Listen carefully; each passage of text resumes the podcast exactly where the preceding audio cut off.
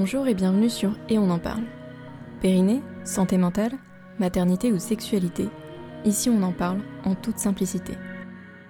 Rejoignez la communauté pour à votre tour en parler. Car si j'arrive à en parler, on peut tous en parler. Et c'est ensemble que l'on peut faire bouger les choses. Je vous laisse avec ce nouvel épisode. Bonne écoute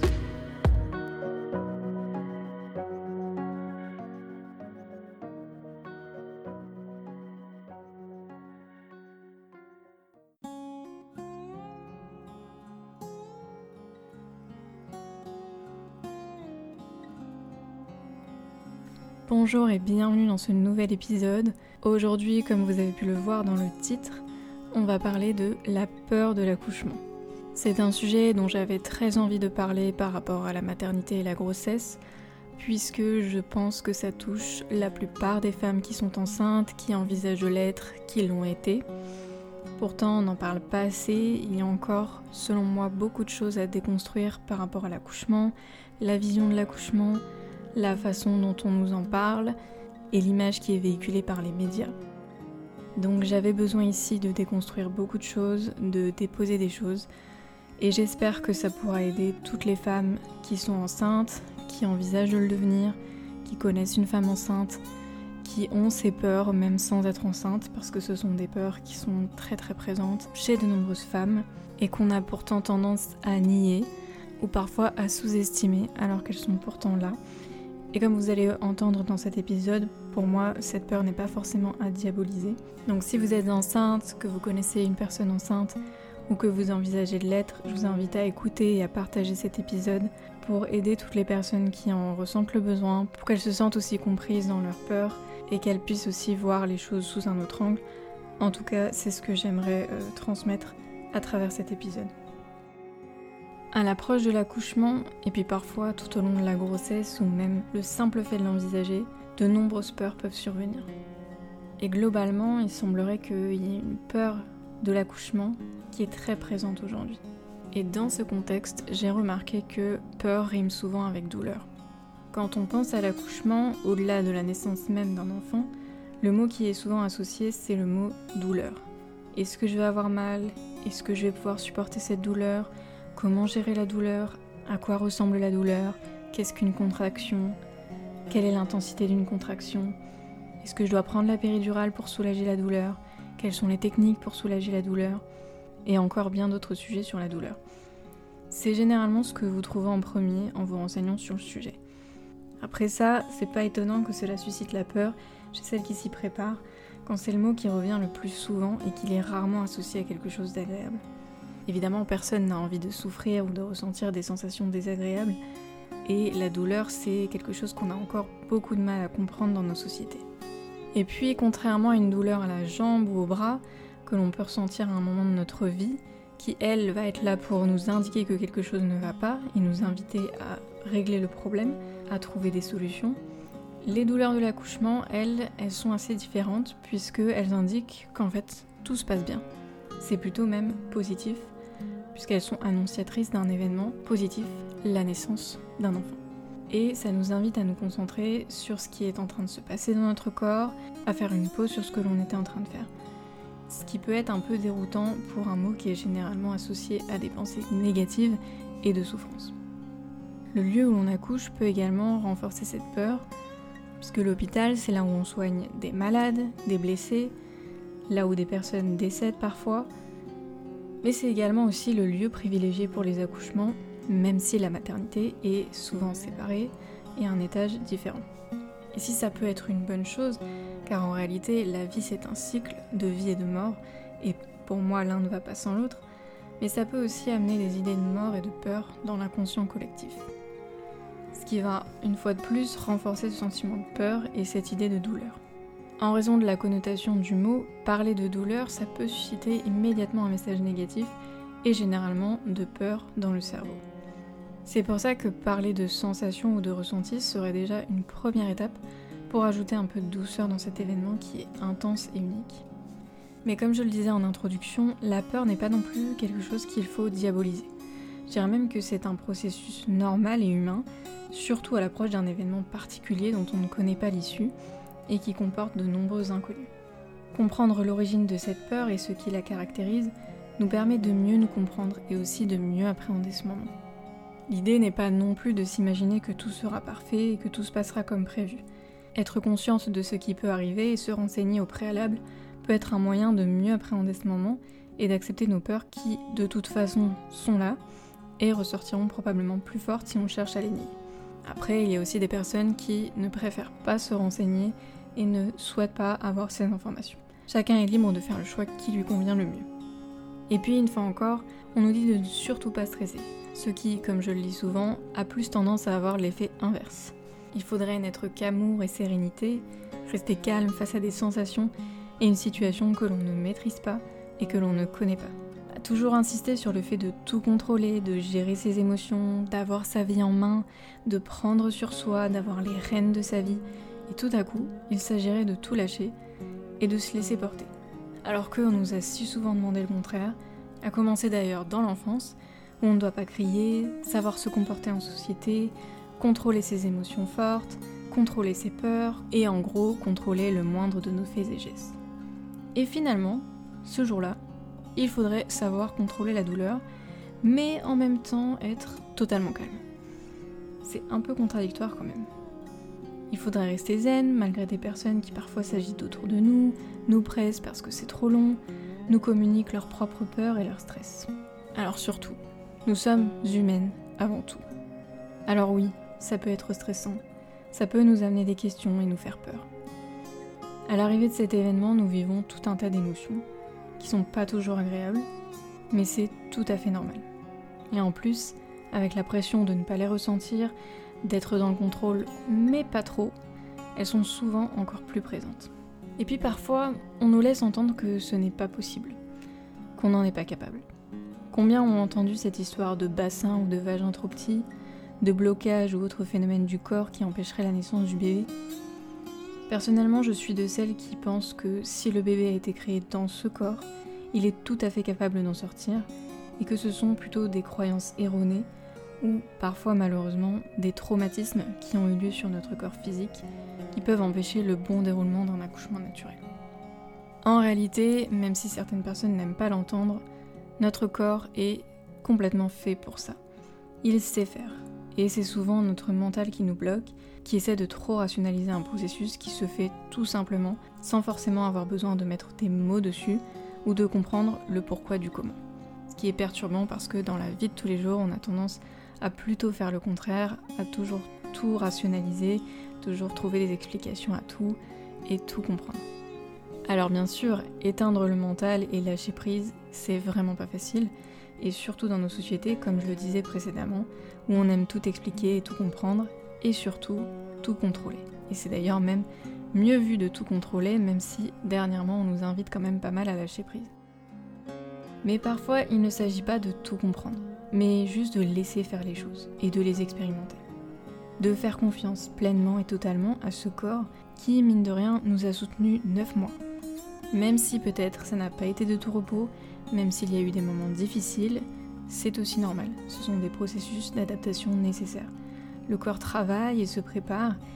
Il est en train de créer une vie, ce qui n'est pas rien, et ce n'est pas toujours agréable, il faut bien le reconnaître. Pour en revenir à la douleur, là encore, le jour J, il semblerait que les sensations soient d'une intensité très forte, ce qui n'est pas forcément agréable non plus, même si euh, certaines le vivront avec moins de puissance que d'autres, et il y en a même certaines qui pourront atteindre l'orgasme. On associe souvent douleur, accouchement et danger. On se prépare à toute éventualité pour éviter tout risque, et pendant la grossesse, on doit sans cesse faire attention et protéger l'enfant. Faut pas faire ci, faut pas faire ça, faut pas manger ci, faut pas manger ça, il faut pas faire tel mouvement. La femme et l'enfant sont fragiles. Dès le début de la grossesse, on a déjà une vision de danger et de risque, sans même parler de la fausse couche. On a toujours cette idée qu'à tout moment, tout peut basculer dans le danger, le risque, la peur, voire la mort, la maladie, les problèmes de santé en tout genre, bref, des risques pour cette future petite vie. Bien sûr, et il faut bien le reconnaître, nous bénéficions aujourd'hui d'un savoir qui nous permet d'intervenir avant qu'un problème s'installe. Et je pense qu'il est nécessaire de prévenir des risques pour mieux les éviter et s'y préparer. Mais pourquoi est-ce qu'on devrait se centrer uniquement là-dessus? La médecine nous permet de pouvoir prendre les bonnes mesures si la naissance rencontre des complications. D'accord. Mais n'oublions pas que dans la plupart des cas, tout se passe bien en fait. Mettre au monde un enfant n'a rien de dangereux par rapport au fait de prendre sa voiture le matin pour aller travailler. C'est un processus normal et naturel de la vie. L'accouchement j'entends, pas la voiture. On oublie aussi que notre corps a cette capacité. À force de trop s'appuyer sur la médecine, quand notre corps a les ressources en lui pour nous accompagner et nous soutenir tout au long de notre vie, on peut parfois douter, se dire qu'on n'en est pas capable seul, parce qu'en fait on a rarement eu l'occasion de voir une telle puissance dans notre corps et de l'observer en action. Trop souvent inhibé par des comprimés, on n'arrive plus à lire les messages qu'il nous envoie et à l'écouter réellement. En fait, on n'a pas appris à l'écouter ni à travailler avec lui. On voit bien souvent comme un ennemi qui nous veut du mal. D'ailleurs, il nous fait du mal, non? Alors bien sûr, si vous faites partie de ceux ou celles qui ont besoin de médicaments pour se sentir mieux, écoutez aussi vos besoins. Chacun et chacune vit et ressent les choses à sa façon, et on n'a pas tous et toutes le même vécu, ni la même histoire, ni la même façon de réagir aux événements. Et je suis bien consciente que certaines personnes ne peuvent pas se passer de médicaments pour certains de leurs maux, et que parfois la médecine vient combler une situation que l'on n'arrive plus à gérer seul. Et c'est d'ailleurs très louable. Et de même, pendant l'accouchement, il est tout à fait normal de demander de l'aide, de vouloir la péridurale, et il faut aussi savoir s'appuyer sur les ressources à notre disposition et en faire usage quand on en ressent le besoin. Faut pas oublier qu'il n'y a pas de médaille pour avoir accouché sans péridurale, donc il faut bien s'assurer que les bonnes raisons motivent ce choix. Ce que je veux simplement dire ici, c'est que à force d'utiliser sans arrêt ces ressources, sans écouter notre corps avant, on met de côté sa puissance et on n'arrive plus à voir ses capacités. J'aimerais juste qu'on prenne le temps d'écouter ce qu'il a à nous dire avant de recourir à n'importe quelle méthode qui peut nous soulager. Juste pour savoir ou pour se rappeler qu'il est notre allié et qu'il fonctionne de pair avec notre mental. Alors quelles que soient vos sensations physiques, écoutez-les et soulagez-les ensuite. Ne négligeons pas cette phase d'écoute. La nature est bien faite. En général, et surtout pendant l'accouchement, tout ce que le corps subit de sa propre initiative, il est capable de le supporter. Alors je sais bien, ça peut être difficile à croire ou entendre quand on a vécu des choses difficiles, des sensations très intenses, mais c'est pourtant bien réel. Le corps ne va pas créer des sensations qu'il ne pourra pas surmonter lui-même. Et si il n'est pas capable de les supporter, c'est probablement que ces sensations viennent d'un élément extérieur ou qu'un élément extérieur est venu perturber le processus. Mais tout ce que ton corps te fait subir physiquement, tu es capable de le supporter. Derrière cette peur se cache aussi souvent une culpabilité. Et si je stresse trop et si j'ai trop stressé pendant ma grossesse Et si je ne suis pas assez préparée Si je ne suis pas à la hauteur Si je n'ai pas choisi le bon endroit Si j'ai mangé quelque chose par erreur Et si je n'ai pas pris soin de mon corps Et si je n'ai pas assez massé mon périnée Et si je n'ai pas mis de crème alors qu'il fallait Alors stop, on fait toujours de notre mieux pour offrir le meilleur à notre enfant. Et ce, dès la grossesse. Alors avant de se poser toutes ces questions, pour moi il faut s'en poser une seule. Mon intention était-elle réellement de nuire à mon enfant et à moi-même? Si la réponse est non, la culpabilité n'a pas sa place. Ce sont aussi parfois des traumatismes, des blessures du passé ou des vécus difficiles qui sont à l'origine de cette peur. Un récit d'accouchement de la famille traumatisant, avoir été témoin d'une scène violente, un rapport compliqué avec son corps, la peur de souffrir, une souffrance déjà vécue au niveau de cette partie du corps, une violence physique subie, notamment gynécologique, tout cela, ça peut entraver le processus de l'accouchement, surtout quand on sait que le corps a une mémoire. C'est aussi souvent pendant la naissance que ces peurs peuvent ressurgir, même si on ne soupçonnait pas leur existence. Comme je le dis souvent, il serait pas efficace de lutter contre toutes ces peurs et tous ces traumatismes. Ils sont là de toute façon, et plus on les refoule, plus ils ressortent forts, même si cela retarde parfois le moment où ils refont surface. La grossesse amène déjà de nombreux questionnements, et elle vient décupler nos émotions, certainement pour une bonne raison. Cela permet d'entamer un processus de nettoyage, d'accepter ses angoisses pour mieux s'en libérer. Même si on ne comprend pas tout et qu'on n'a pas la réponse à tout. Juste savoir qu'elles sont là. Et si tout cela survient pendant l'accouchement ou après, les laisser être également. Plus on luttera, plus elles risqueront d'être intenses. Il est normal d'avoir des peurs. Sain de les exprimer. Il y a aussi l'image véhiculée par les films, qui pourrait à l'inverse tellement nous donner une vision bien différente.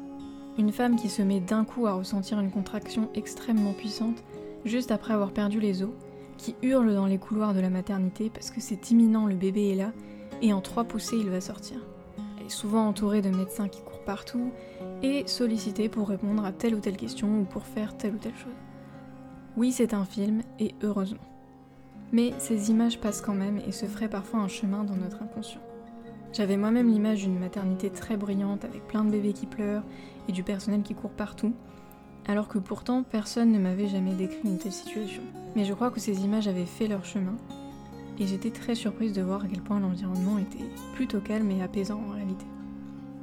Même s'il est vrai que ça dépend des endroits, ça dépend des heures de la journée, des moments de l'année, il est possible que certaines personnes aient vécu d'autres expériences et aient malheureusement été confrontées à un tel environnement. Il arrive parfois que les maternités soient surchargées, malheureusement, et ça peut aussi être une source de stress pour la future maman. Alors oui, certaines femmes ont besoin d'émettre des sons, d'ailleurs parlons-en de ça. Parce que ces femmes sont souvent les premières qui ont du mal à se reconnaître dans ces situations-là, qui sont pourtant normales et qui peuvent grandement aider durant l'accouchement. Certaines vont être choquées, voire traumatisées, car elles sont pas habituées à se voir comme ça, et peut-être aussi parce que c'est une attitude peu commune et décriée en société. C'est un état particulier et un moment unique, donc il est normal aussi d'avoir des comportements qui ne sont pas habituels et que l'on n'aurait pas en société euh, dans une situation plus normale, qui est celle de vivre en communauté avec d'autres personnes. Mais les femmes entre elles ont bien souvent du mal à accepter et à comprendre ces comportements. Certaines pensent que c'est exagéré, qu'elles en font trop, que c'est choquant, que ça peut faire peur aux autres. Chacun vit et ressent les choses à sa manière. Crier ou émettre des sons est un moyen d'expression comme un autre en réalité. Même s'il est peu accepté en société, parce qu'il renvoie à différentes images, mais surtout à quelque chose de sauvage. Et ici, on est bien loin du comportement civilisé et éduqué que l'on attend de nous dans la vie de tous les jours. Mais c'est pourtant très naturel dans ce moment qui est, rappelons-le, très particulier. Alors quoi de plus normal pour un processus naturel qu'est l'accouchement? On a trop tendance à vouloir imaginer que les choses se passent sous contrôle, de manière civilisée, avec de la retenue. Mais l'accouchement, c'est vraiment un état de soi qui est très différent. On ne devrait pas s'attendre à agir d'une manière qui est conventionnelle habituel et entre guillemets normal. Même si peut-être certaines personnes vont le vivre de cette manière. Mais il faut savoir que chacun va réagir différemment. D'ailleurs, d'autres femmes restent plutôt silencieuses et elles arrivent à s'enfermer dans leur monde, elles arrivent à s'isoler totalement de ce qui les entoure, et c'est comme ça qu'elles vivent et qu'elles ressentent tout ce qu'elles doivent expérimenter. L'accouchement, c'est un moment intime et unique, et il devrait, selon moi, se vivre avec peu de personnes autour. Avoir beaucoup de personnes autour de soi, être sollicité à outrance, c'est pas forcément souhaitable. Alors pourquoi renvoie-t-on cette image comme si c'était ce dont la femme avait besoin lorsqu'elle accouche? Et puis, on accouche rarement en 3 heures et en 3 poussées. Même si certaines femmes vivent des accouchements très rapides, il est probable que le travail ait commencé bien avant. Et c'est souvent un processus long, surtout pour un premier enfant, car le corps découvre et expérimente pour la première fois. Il a donc besoin de temps se préparer. On va sortir une vie qu'on a passé 9 mois à créer. Ça peut pas se faire en 5 minutes. Alors bien sûr, j'ai bien conscience que pour des raisons de réalisation, il ne pourrait pas reproduire une scène réelle d'un accouchement, mais simplement arrêter de véhiculer des images fausses, avec en plus une femme qui sort de la salle d'accouchement rayonnante, avec un ventre plat et un teint lumineux, dès le lendemain de la naissance. Les médias auraient tellement à apporter s'ils abordaient les choses sous un autre angle. Enfin, je voulais terminer sur tous les témoignages négatifs que l'on peut entendre qui peuvent en fin de grossesse nous peser, littéralement, ou mettre en lumière des peurs auxquelles on n'avait pas pensé. Alors je suis la première à le faire et je trouve ça très bien que la parole se libère sur la réalité de la grossesse, de l'accouchement et du postpartum. Il est important pour moi de ne pas avoir une vision idéalisée et utopique de euh, ces événements-là. Maintenant, chacun va vivre les choses d'une manière différente Certaines vivent très bien toutes ces périodes-là. Ça, on a tendance à ne pas le dire, à oublier de le dire ou à simplement le passer sous silence parce que les personnes qui le vivent bien sont aussi parfois euh, sujettes aux critiques. Il faut pas oublier que chacun, chacune vit les choses à sa manière Et personne ne vivra les choses comme vous les avez vécues ou comme vous allez les vivre. Et en réalité, on ne sait jamais vraiment à quoi s'attendre. Même si on peut s'y préparer, on n'est jamais réellement préparé et on ne peut pas savoir ni anticiper comment ça va se passer, surtout que chaque grossesse est unique. Mais être au courant de comment les choses peuvent se passer, des différentes étapes que l'on peut vivre, de ce que l'on peut faire pour aller mieux aussi, et savoir que tout n'est pas toujours rose, c'est pour moi quand même une très belle avancée et ça peut éviter certaines dépressions postpartum ou des déceptions au moment de l'accouchement parce qu'on n'était pas au courant qu'on pouvait vivre les choses de telle ou telle manière. Ceci étant dit, vers la fin de la grossesse, je crois qu'il est bon de se tenir à l'écart de tout ça et de plutôt s'entourer de positif et de bienveillance. Même s'il faut s'entourer de bienveillance et de positif tout au long de la grossesse, je trouve qu'il faut davantage le faire vers la fin. C'est important de savoir que l'on peut compter sur certaines ressources si ça ne va pas, que ce soit sur des personnes, des structures ou des dispositifs médicaux, ou bien sur des contenus qui nous aideront le moment venu, mais simplement savoir que nous avons toutes ces ressources à disposition, que quand on en aura besoin, elles seront là et on pourra s'appuyer dessus. Mais plus forcément s'informer à outrance ou rechercher à connaître le pire qui puisse arriver pour s'y préparer. Pour moi, se préparer, c'est aussi penser au meilleur. On pourrait croire que c'est naïf et qu'au contraire ça peut générer de la déception, de la détresse ou d'autres émotions désagréables quand le bébé est là et que c'est pas forcément comme on imaginait. Moi, croire que tout se passera comme on l'imagine et refuser d'avance certaines éventualités pourrait avoir cet effet-là. Si c'est juste savoir qu'on ne sait pas tout, que tout ne se passera pas forcément comme prévu, et l'accepter quand même, tout en se souhaitant le meilleur, là c'est différent. Je crois qu'en fin de grossesse, il est bon aussi de voir les bons côtés, parce qu'il y en a toujours. Parce que l'accouchement, c'est pas que de la douleur et de la peur. C'est aussi beaucoup d'amour, deux voire trois naissances, la création d'une famille, le début d'une nouvelle aventure, d'une nouvelle vie quelque part. Parce qu'un peu de douceur, de bienveillance et surtout beaucoup de confiance en soi, en ses capacités, les personnes qui seront présentes à ce moment-là, et après, ça fait toujours beaucoup de bien. Et je crois qu'on en a d'autant plus besoin en fin de grossesse. Alors après avoir pris les informations que l'on estime nécessaires, et une fois qu'on sait qu'on est accompagné de personnes et d'outils qui nous soutiendront, laissons-nous un peu tranquilles et concentrons-nous davantage sur ce que l'on est capable de faire, ce qui se passe bien, les issues positives, les moments positifs. Accrochons-nous à ce bébé qui nous envoie beaucoup d'amour, qui nous apprend déjà énormément. Et envoyons lui aussi beaucoup d'amour. Profitons de moments avec notre partenaire. Chouchoutons notre corps qui se prépare doucement lui aussi, même si on peut avoir du mal à accepter les changements qui s'opèrent en nous. Juste se rappeler que c'est temporaire et qu'ils sont là pour nous aider dans cette aventure qu'est la naissance. Peut-être aussi se préparer un postpartum d'où en s'entourant si on le peut de personnes qui sauront nous aider, en préparant l'environnement. Mais surtout, se lâcher la grappe. Juste profiter de ces derniers instants avec bébé ou renounou. Laisser aller les émotions qui doivent sortir. Plus que jamais, s'écouter et ralentir. Prendre le temps d'être là, dans l'instant présent, plutôt que dans un futur hypothétique. Juste être là. Pour terminer, je voudrais simplement que vous reteniez trois choses de cet épisode. Fais confiance à ton corps, il sait faire. Tout ce que ton corps crée, il est capable de le surmonter. Quel que soit le chemin, n'oublie pas que l'amour est au bout. Merci d'avoir écouté cet épisode jusqu'au bout. S'il vous a plu, n'hésitez pas à vous abonner pour être informé des nouveaux épisodes et à me rejoindre sur Instagram pour plus de publications et de contenu.